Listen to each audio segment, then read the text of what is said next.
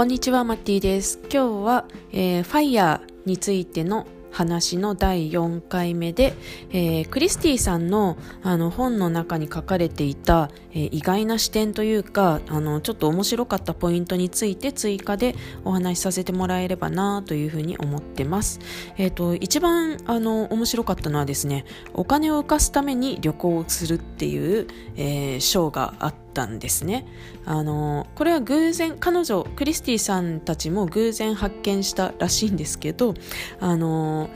まあ1億円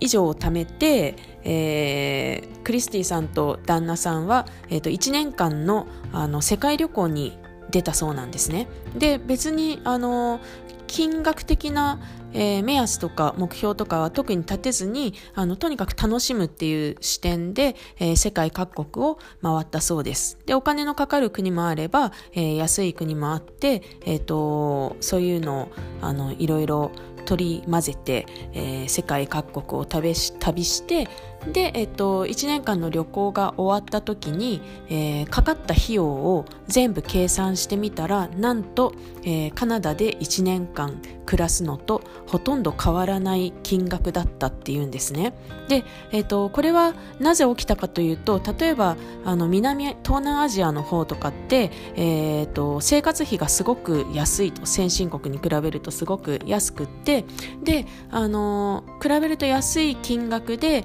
えっとすごい女王様みたいな生活ができるっていうので、あのそういう、まあ金えっと、為替の差というか、えー、そういうものを利用すれば、えっと、逆に安く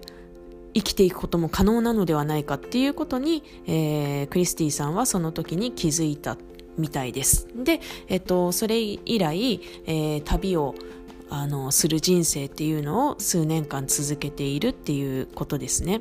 まあ、あの Airbnb を使ったりとかあの、まあ、家賃が必要なくなったりとかですねあと,、えーと、高い保険を払わなくてよくなったりとかみたいなあのことが、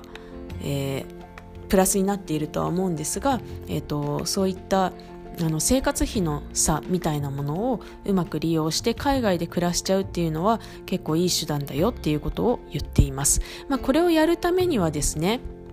まあ、それこそクリスティさんみたいに、えーと、自分のお金を運用してその運用益で、えー、生きていくっていうことをあのできる人はもちろんあの OK ですし、まあ、あとリモートで仕事を完全にできるっていう方も、あの日本じゃないところに住んで、えー、生活費を安くしてその分、えーと、投資にお金を回していくみたいなことが可能になってくるのかなというふうに思います。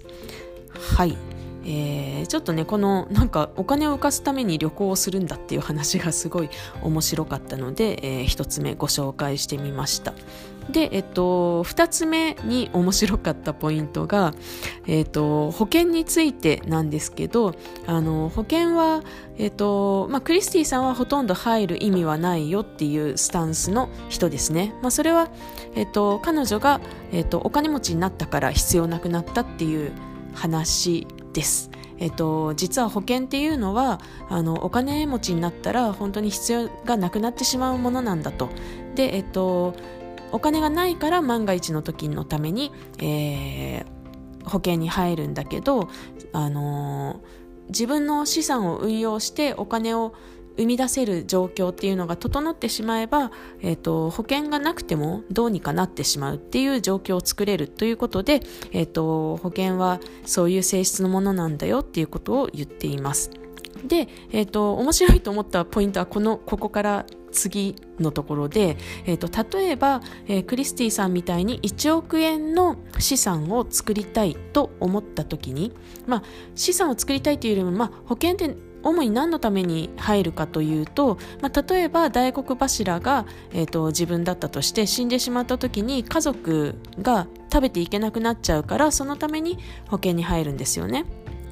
で、えーと、例えば1億円の資産があればクリスティさんのように運用益で、えーと、年間400万とか、あのー、年による部分はありますが手に入れることができると、あのー、予測されますので、えーと、400万ぐらいあったら家族が、えーと、暮らしていくことってできますよね。なので、えっ、ー、と、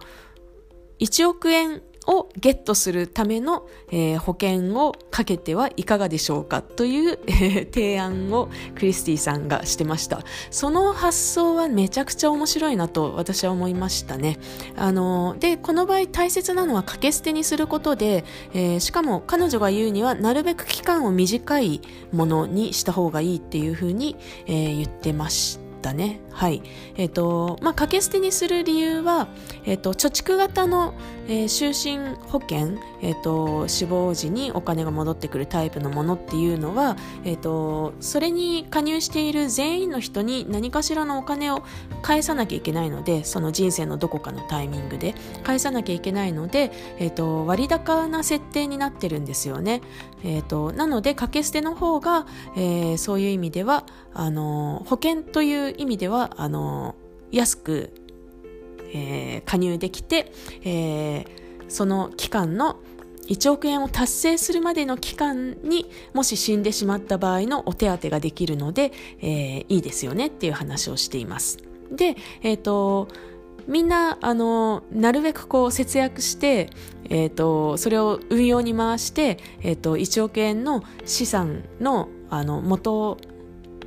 種銭種銭っていうんですかねあのお金を作りましょうよっていうのが、まあ、クリスティさんの主張なので、えっと、自分が今持っている貯蓄に対して、えー、足りない部分の金額を、えっと、保険をかければいいんじゃないですかっていうような あのお話を、えー、されてますね。えっと、例えば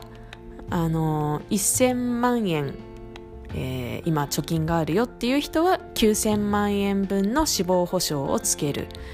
5年とか10年とか短めの、えー、タイプの、えー、死亡保障をつける。で500万円あるよっていう人は9500万円分の保証をつけるっていうような、えー、やり方をしたらどうですかっていうことを書かれてました。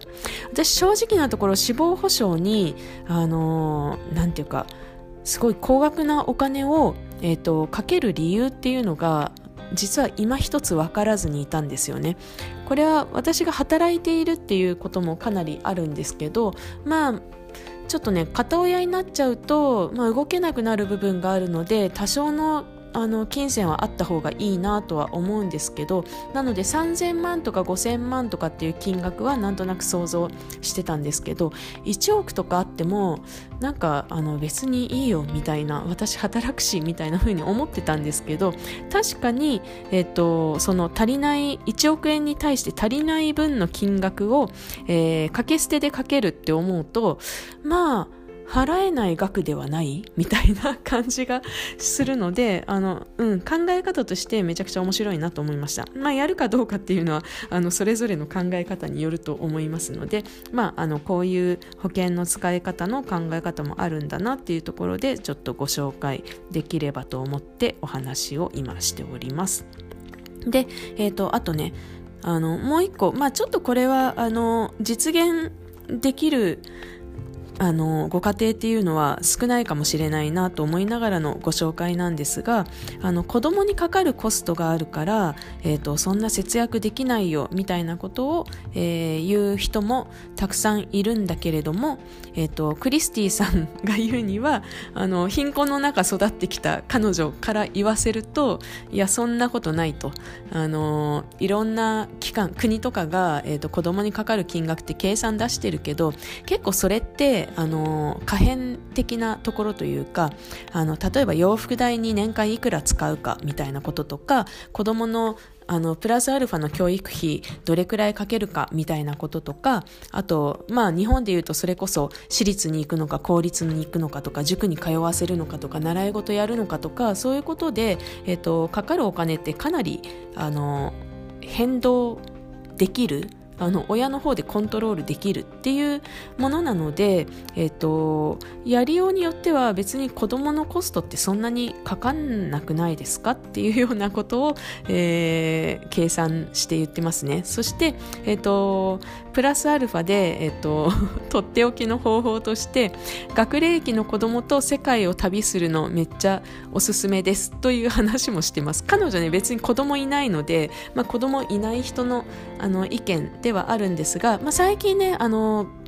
学齢期の子供と世界を旅しながら、えっと、その旅をしながら教育を施すっていうのが、えっと、ちょっと流行ってきてるんですよね。あの海外でそういう、えーと、ことをやっている人たちがいてでその第一世代です第一世代の子どもたちが、えーと、ちょうどそろそろ成人するみたいな時期だと。で、えーとなんかね、そういうふうに旅行して回ってしまうとあのコミュニケーションに問題が出たりとかしそうじゃないとかってなんか言われてたんだけど実際のところは結構コミュニケーション能力高かったりとか対応力が高かったりとかっていういう感じに、えーと、その子どもたちは育ってますよっていうような、えー、ことがあって、えー、そういうねおすすめを、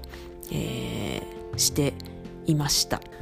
でね、あのこういう世界を旅しながらあの子供に教育するっていうのはワールドスクーリングっていうので、えー、検索すると、えー、ちょこちょこ記事が出てくるので、えー、興味がある人は見てみてください。私もですね友達に教えてもらってちょっと前にこのワールドスクーリングの記事を読んでいてあなるほどクリスティさんはあのそういうところに目をつけたんだなっていうか、まあ、彼女自体があの旅をする中でワールドスクーリングをやっている親子に出会ってあのすごくいいなっていうふうに思ったんだなっていうことを、えー、感じました。はいというところで、まあ、ちょっと、あのー、本の中から、えっ、ー、となんだろうなクリスティさん独自の視点というかあの面白かったポイントっていうのをちょっとご紹介してみました。はいということで今日も聞いてくださってありがとうございます。